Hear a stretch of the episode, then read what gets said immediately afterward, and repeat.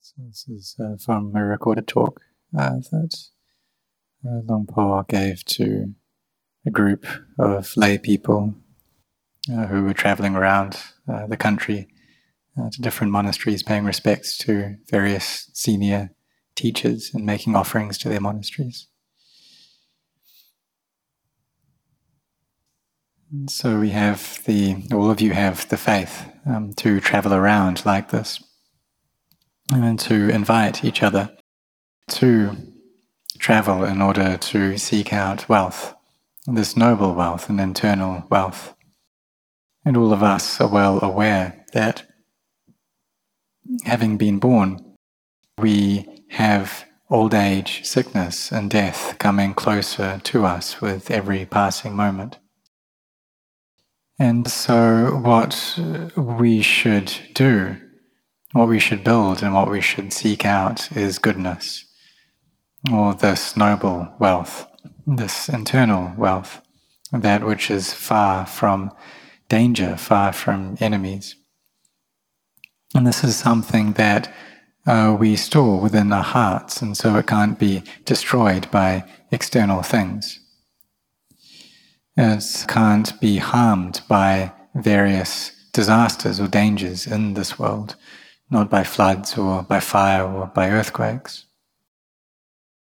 And uh, so we have the opportunity now in this life to have been born into this present life as a human, and this isn't easy. We've been born as a human, we've met with the Buddha's teachings. So initially, this is just a physical birth that we gain, this physical incarnation. But our mind isn't yet on the level of a human. And it's only when we create goodness and we have moral integrity that our hearts become human as well. And for most people, even though they have human bodies, um, their minds aren't human. They don't have this moral integrity to them. But when we create goodness to a higher level than this, then the mind becomes a deva, becomes a celestial being. And uh, so the number of people who are devas internally are very few. The number of people who are humans internally are very few. And those who abide on a level or a plane lower than this, uh, there are many of them. And even though they have human bodies, uh, the mind can often be in a different state. So, what we have to do is take not only a physical birth, but a mental birth as well to get born internally. And uh, so, what this means on a deeper level is the birth of the heart.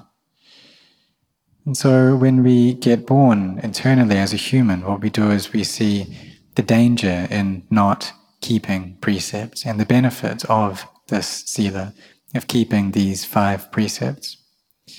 We have this intention to, to keep them, to look after them, to not destroy the lives of any beings, to not steal anyone else's property, to not engage in sexual misconduct, to not tell any lies, and to not take any intoxicants. When we keep these, then we gain this very uh, complete internal wealth and we become a full human in our hearts.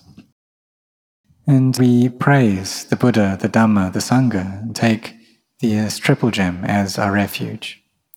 It's our first object of recollection, second and third objects of recollection. So by doing this, our hearts become very at ease, and we look after this sila, and the sila in turn looks after and protects our own minds. And so this is what it's like being born internally as a human. And so we do this uh, through this path. We gain this inner birth through the path of sila, samadhi, and panya, of virtue, of collectedness of mind, and of meditation. And so we sit in meditation, bring our minds to stillness. So there's stillness in the body, in our speech, and in our hearts. And we bring up this peace. So initially, this is Kaya Viveka, the external seclusion that we've left our homes and we've gone to find and seek out goodness, to seek out the Dhamma, in order to make our hearts happy, to gain this genuine happiness. So we've had this opportunity to meet with the teachings of the Buddha, and if we don't hurry to put those teachings into practice, to use them, then our lives are steadily closing on death. And we just don't know when that's going to happen. We don't know when our lives will end. We don't know how they will end. We don't know where we've come from. We don't know where we're going to go. And so this world is dark, and those who see clearly are very few. And so we come to seek out the Dhamma, and we shouldn't be heedless. And we must establish ourselves well in heedfulness. So we see that just before the Buddha passed into parinibbana, he gave this final teaching, exhorting the monks to be heedful, to have mindfulness, to have this quality of recollection in their lives. And so we must always be aware of what we're doing and have this recollection here constantly to always be reminding ourselves to be aware, to be seeking out goodness. And when we have sought out this goodness already, when we've found it, then where does it go? Well, it stays right here in the hearts. So when we're generous, when we chant, when we sit in meditation, the goodness that we create through that, it gets stored in our hearts. It doesn't go anywhere else. So for the laity, you'll have this faith. But initially having this faith and trying to take the precepts, keep these five precepts, it's normal that when we start off, sometimes we'll be able to keep them completely and sometimes we'll slip up. Perhaps we're used to drinking alcohol and find it difficult to give that up. But as we carry on with that, then this becomes well established in our hearts and we gain this goodness, this merit, and this gives us happiness. And so we find this happiness through skillful qualities, through skillful deeds. Perhaps we'd feel ill at ease, and then we know that when we go to a monastery, then we'll be happy, so we want to go to the monastery. because we see that these lives of ours, they're not sure, and we don't know on which day we will die, but we do know that they will have to end at some point. But we should make sure that they end through goodness the former leader of this group, he passed away not too long ago. But he lived a life that was very good, was always building up much goodness, much merit, and had this fullness of heart constantly. And so during the funeral, um, when they were doing the chanting, then people had a vision of this man, and he had a, a crystal body it was very radiant. And this happened when the monks were giving the precepts and the monk was giving a Dharma talk, and many family members uh, saw this man this bright crystal body. So we see that even though he passed away, he passed away in goodness through all of the generosity, all of the sacrifice, all of the virtue that he had created. So we make ourselves intent to, to bring up this goodness, to be chanting, to be meditating, to carry on building up goodness in this way. It's like all of you traveling around to many different monasteries. And you've already gone to visit a few monasteries already, and then tomorrow you'll be going off to more. And this is to build up this goodness, to find this inner wealth, to seek out the Dhamma, to seek out the teachings of the Buddha. And so we take these bodies uh, that we've gained and we use them to keep the precepts, to build up goodness. And when we build up this goodness, um, then it becomes a noble wealth for us. And so these minds are what lead our body and our speech, that the mind is the most important thing, it's the leader. And whether we do goodness or whether we don't do good things, this depends upon our minds. we see that we have greed, hatred, and delusion within the mind as well. And if we don't walk along this noble path, then we'll constantly be meeting with stress and suffering. And there's great danger to the mind in this state when it's in a very gloomy, dark state, and especially at the point of death, because the mind doesn't die and it has to get born again in the cycle of samsara. So if there's a lot of unwholesome qualities in the mind, then it will get born and likely in a place that will have a lot of suffering. One of these realms of deprivation, either the animal realm or the hungry ghosts, the asuras or the hell realm. But if we have merit in our hearts, then perhaps we'll get born as a human again. Or if there's more goodness than this, then go up to heaven go up and become a deva or a brahma, and it's possible for this to happen. So, no matter what the case, we should be always developing our barami, our spiritual virtues. Be generous, be keeping the precepts, be listening to the Dhamma all the time. And so, this is the second monastery you visited today. Tomorrow, you'll be off to Chanthaburi province. And uh, when you, you're traveling through merit, through seeking out this merit um, in your hearts, through seeking out the opportunity to be generous, to keep the precepts, to be meditating, walking along this noble path of Sila, Samadhi, and Panya. And when we walk this path, then where do we go? Where do we end up? Well, the mind walks it, and it ends up in nobility that's where this path takes us, is to inner nobility, to peace of mind. And so we see the benefits of listening to the Dhamma, of being generous. We see these benefits come up for ourselves. When we listen to these teachings, then we contemplate them, and our mind can gain brightness and clarity, that we can relieve the doubts that we once had in the teachings of the Buddha. But in the beginning, we have this quality of faith. And having faith, uh, we also see and we know for ourselves that generosity really does give us benefit. It gives us this inner happiness, this fullness of heart. And then we come to take the precepts, to abandon unskillful acts, and to meditate And see that samadhi brings great benefits to us as well, that we gain a profound inner joy and happiness. Every step that we take along this path, we're getting closer to Nibbana. Every time we abandon unskillful deeds, bringing up skillful deeds, then we're moving closer to Nibbana. And this Nibbana, it's the highest happiness. And it's something that we experience right here within our own hearts when greed, hatred, and delusion lessen, then the mind becomes cooler and cooler. And to whatever degree greed, hatred, and delusion are weak or absent from the heart, then the mind is cooler to that degree. And at the point when the mind is completely relieved of greed, hatred, and delusion, then there's complete inner coolness.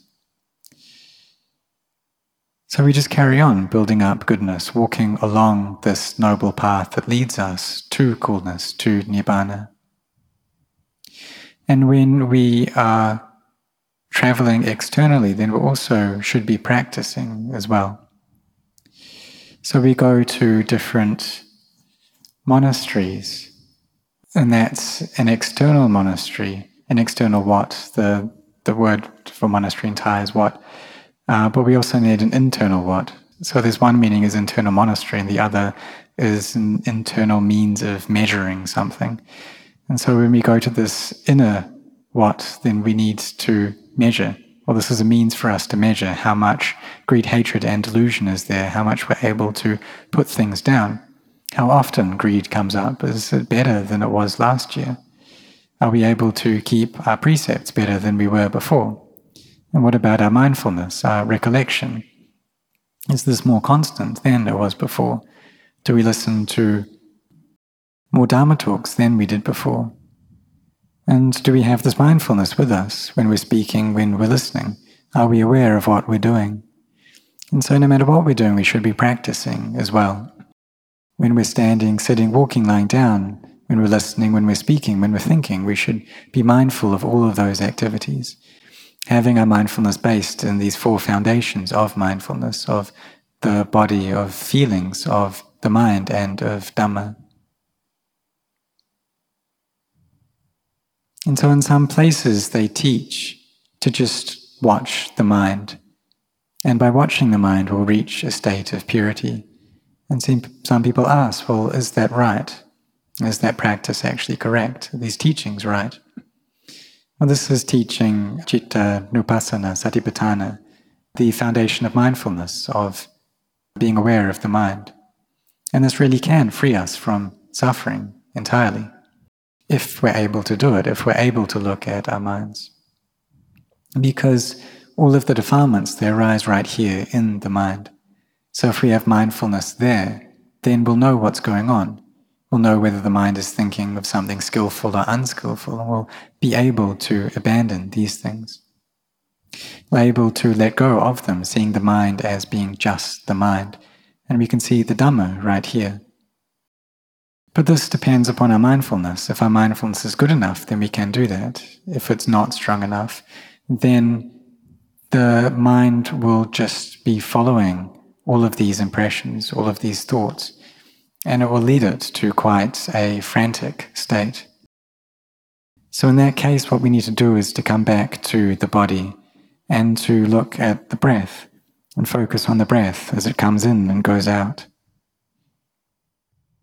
So, we've all been sitting for five minutes now and sitting in meditation, looking at our breath. We've been chanting before this as well and now coming to meditate. And really, we have a lot of time to meditate. When you sit in the car traveling between the monasteries, then you can be chanting as well. You can be meditating as well. You can be mindful of the breath until the mind reaches peace. So when you look at the breath, on the in breath, you can recite Bud, on the out breath, Do, to keep these meditation words going. And really, we can use any meditation word, that's fine. Buddha is okay, Dhammo Sangho is all right. We have the recollection there of the virtues of the Buddha, the Dhamma, the Sangha. And we see, or we can recollect death as well, reciting Maranang, Maranang internally, that life is not sure, but death is sure, that these lives of ours must end in death.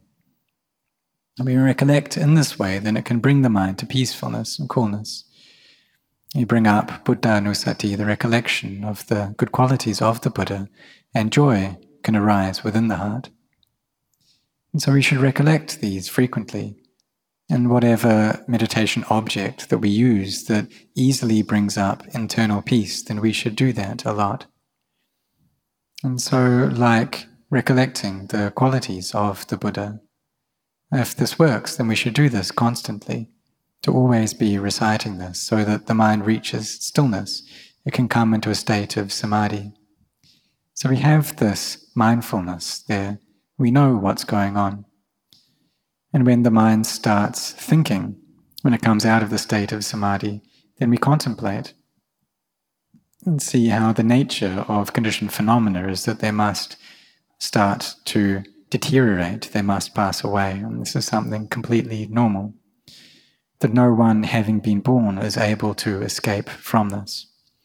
We understand this and we see into the Dhamma. And we gain a true understanding of this, this real deep understanding within our own hearts. That all physicality, these bodies of ours, all our feelings, all of our memories, all of our thoughts, all of the sense consciousness, this all has the nature to arise and cease. And this is what the Buddha taught on his very first teaching on the Dhamma.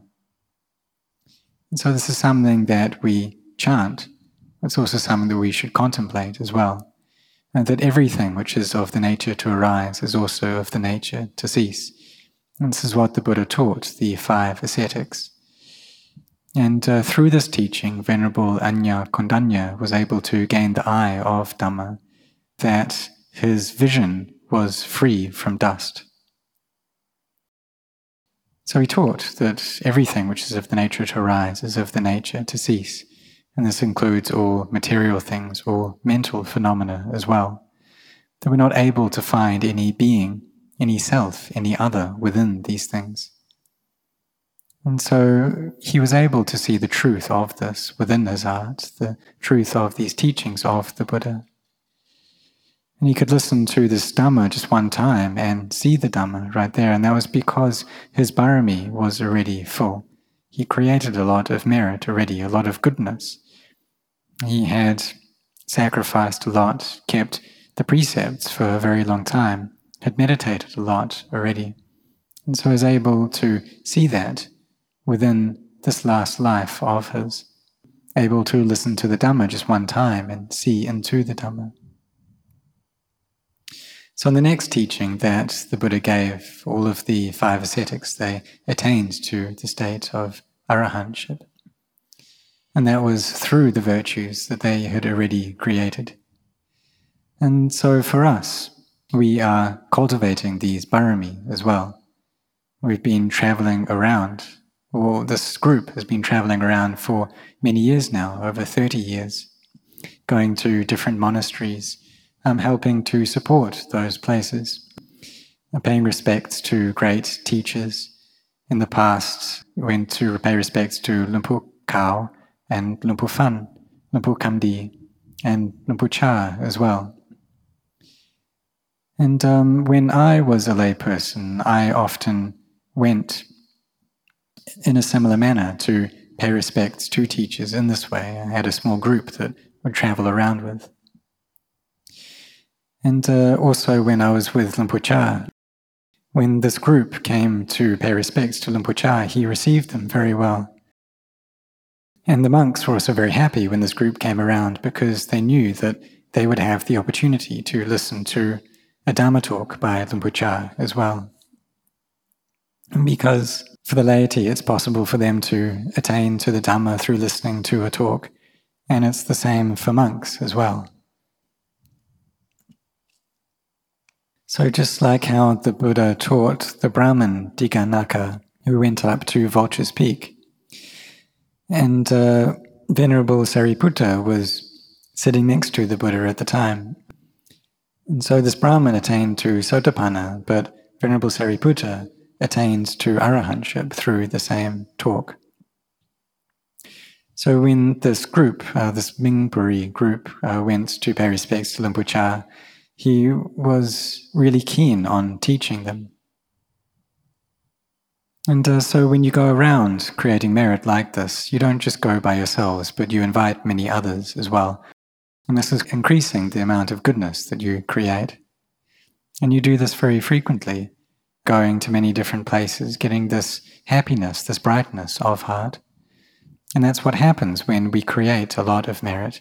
That's what happens to the mind. And so, is it possible to recollect this as well? Is that right? Well, the recollection of the good things that we've done, this is also a meditation object. This is Jaga Nusati. The kammatthana of recollecting the things that we've given, the things that we've sacrificed. So we should do this a lot. Think about all the things that we've done, the ways that all of you have supported the Buddhasasana, have helped various monasteries, helped them in building projects and to renovate the monasteries. And uh, this is very important because these monasteries depend upon faithful lay people, people who have hearts which are willing to sacrifice and who have faith in their hearts that they give all these things through their faith. This is something that's really important because this faith is an internal power, that we gain this energy of mind to do goodness. We have effort in our practice through our faith. And so these different qualities, they help each other out in this way. And so we build up goodness. And you are doing this, and I did this in a similar way before I ordained as well. We also have the opportunity to listen to the teachings of these great teachers, and then we contemplate. And just like how we hear that our lives, once we're born, they must go through sickness, through old age, through death. And so we can ask ourselves, well, what is it that we're able to take with us? That when we're born into this life, we gain many things, but what can we take when we die? other than the goodness that we create. But also, we take the unskillful deeds as well, these harmful deeds. And we take both of these along with us after we die. And so, some people are fortunate to live to an old age, and other people not so much. But we do have to pass away at some point. And so, therefore, we should use the time that we have to be creating goodness, to put in our effort in this life to be generous, to be keeping these precepts, to keep all of the five precepts. And uh, when we do this, then we get born as a complete human, a full human. And then we listen to the Dhamma, we chant, we sit in meditation, we raise up the level of our heart so it becomes higher and higher. And we see that the mind, it doesn't die. And the goodness that we create, that doesn't die either, but that gets kept with us in our hearts. If the mind is devoid of goodness, then when we pass away, we'll go to a place of suffering. But if it has a lot of goodness in it, if we've created a lot of merit, then we'll go to a happy place, to a higher realm. But we don't have to look till after physical death to see this. We can see this right here in the present moment, that we gain happiness right here. That when we're virtuous, when we keep the precepts, then this is heaven appearing for us right here. We don't have to die. It happens in this present life first. And also, when we suffer, this is hell appearing for us right now. So you have the leader of your group who has the kindness to take all of you around to create goodness in this way.